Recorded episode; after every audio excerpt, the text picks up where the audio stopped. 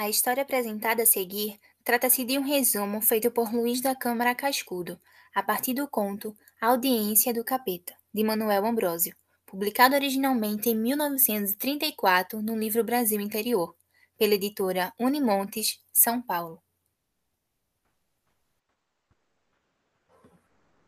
Audiência do Capeta Vou lhe contar um caos sucedido. O caos é o seguinte, e o seguinte é este. Vivia, noutros tempos, no sertão, um casal, cujo casal vivia tão bem que nem Deus com os anjos. Causava inveja a todo o mundo de arruparado que andava. Vai, se não quando, pareceu em uma casa uma rataria que era rato pro castigo, rato pro riba do tempo, que não houver irmãos a medir.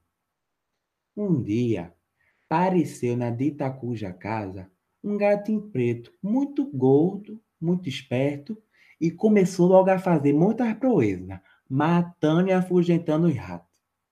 Ora, marido e mulher ficaram num contentamento com o gatinho que não tirava ele da mão, alisando. Meu gatinho para aqui, meu gatinho para colar.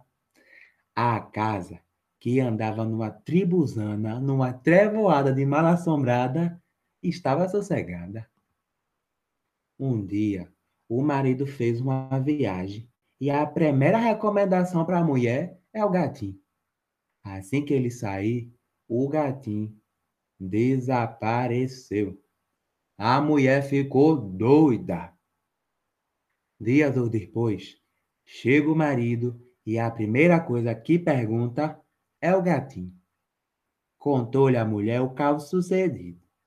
Ela ainda falava. E foi quando se não conta, saiu o bichinho de dentro do quarto de dormir e Miano Piadoso veio correndo topar com o senhor, que logo sentindo ficou aborrecido, vendo o pobrezinho esqueleto de magro, de fome que estava com o colete apertado. Gatim continuou nas proezas e foi crescendo e cada dia engordando mais. O dono da casa teve que girar noutra viagem daí a tempos e novas recomendações à mulher, como da primeira vez aconteceu da segunda, logo que o homem chegou. Mas, porém, desta foi um bababá dos meus pecados, que coisa que a mulher apanha no sério. Nova necessidade outra viagem, e nova recomendação, e logo com o pressuposto de, se não achasse o gatinho com que ele deixava, ela lhe pagaria muito caro.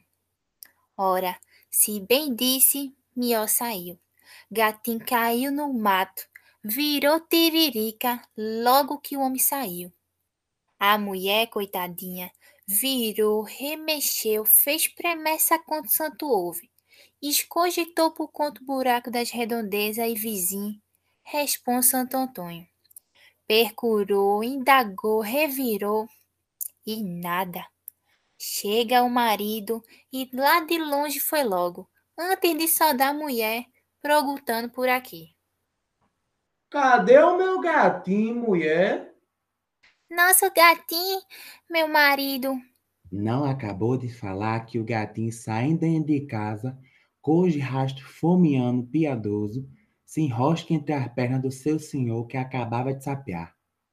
Está a espiando de magro e de miséria. Acontece, o homem não contou fiado, não. Meteu-lhe chicote que trazia na mulher, deu-lhe pancadas de cego, fez ar de cabeça, quebrou-lhe um braço, abriu brechas na cabeça e espancou a coitadinha pro modo abestagem do gatinho. Passou-se. Dias ou depois do barulho, o homem arrependeu-se de ter procedido assim. Envergonhado, se apaixonou. Ele que vivera tão bem com sua mulher. Inventou por isso mesmo outra viagem, mas desta feita com intenção de nunca mais botar pé em casa. Arrumou o saco e meteu com a cara na mudança doidamente. Ora bens, andou o dia inteiro e à noite abrigou-se numa grande gameleira ramalhuda. Com o escuro, ia chegando umas coisas misteriosas, falando e se reunindo na sessão apareceu depois o maioral, que perguntou a um por um os trabalhos em que se ocupava. Houve relatório de todas as façanhas dos diabos, tentando os cristãos. Um dos demônios começou a historiar o que fazia na casa do homem que dera sova na mulher por causa do gato fujão. O negócio tá difícil. E eu já estava deixando eles de parte quando aconteceu a casa se estirratalhada. Eu, pã, aproveitei virei gatinho de me acabar com o rato e me tornei um gatinho de estimação. o homem quer muito do girador, quando sair de casa, logo me recomendação fazia a mulher.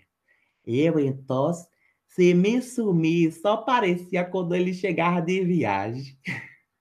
Daí começou um deprecado entre os dois, o marido sempre jurando à mulher. A princípio, eu era gordo, mas toda lá vez que ele chegava, eu me achava tocando as espinhas. Na derradeira viagem, eu fiquei tão maca assim que ele foi me vendo, me rompeu logo ela, deu-lhe muito tabefe e chicotada, e com o pau socou-lhe muita porretada. Quebrou-lhe o braço, rachou-lhe a cabeça, roubou a trouxa e ganhou os pau da mudança. Largou-lhe pro de vez. que deve dar brabo, muito bem, brabo, brabo, hora viva. Isto que é diligência e saber fazer as coisas.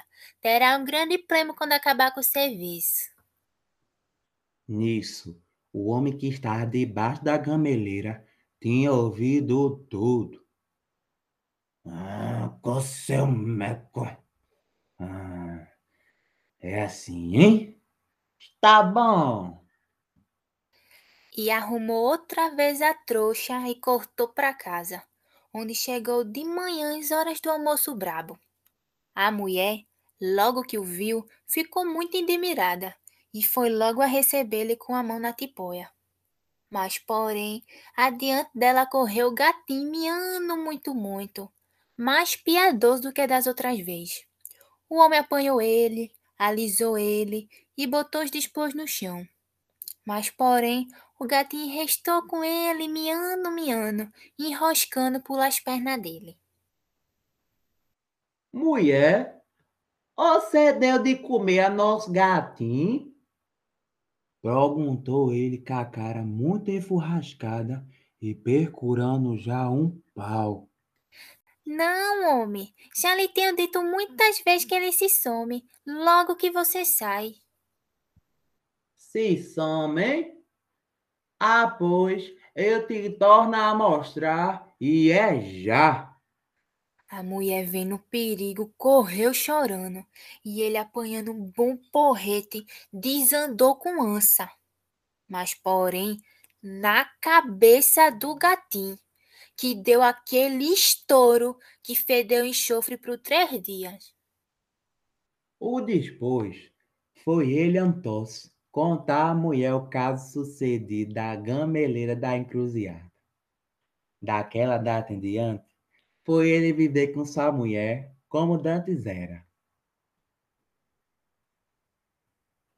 Narração por Kelly Caroline dos Santos Pereira e Márcio Alan Silva de Miranda, estudantes do curso de Licenciatura em Letras Português pela Universidade Federal de Pernambuco.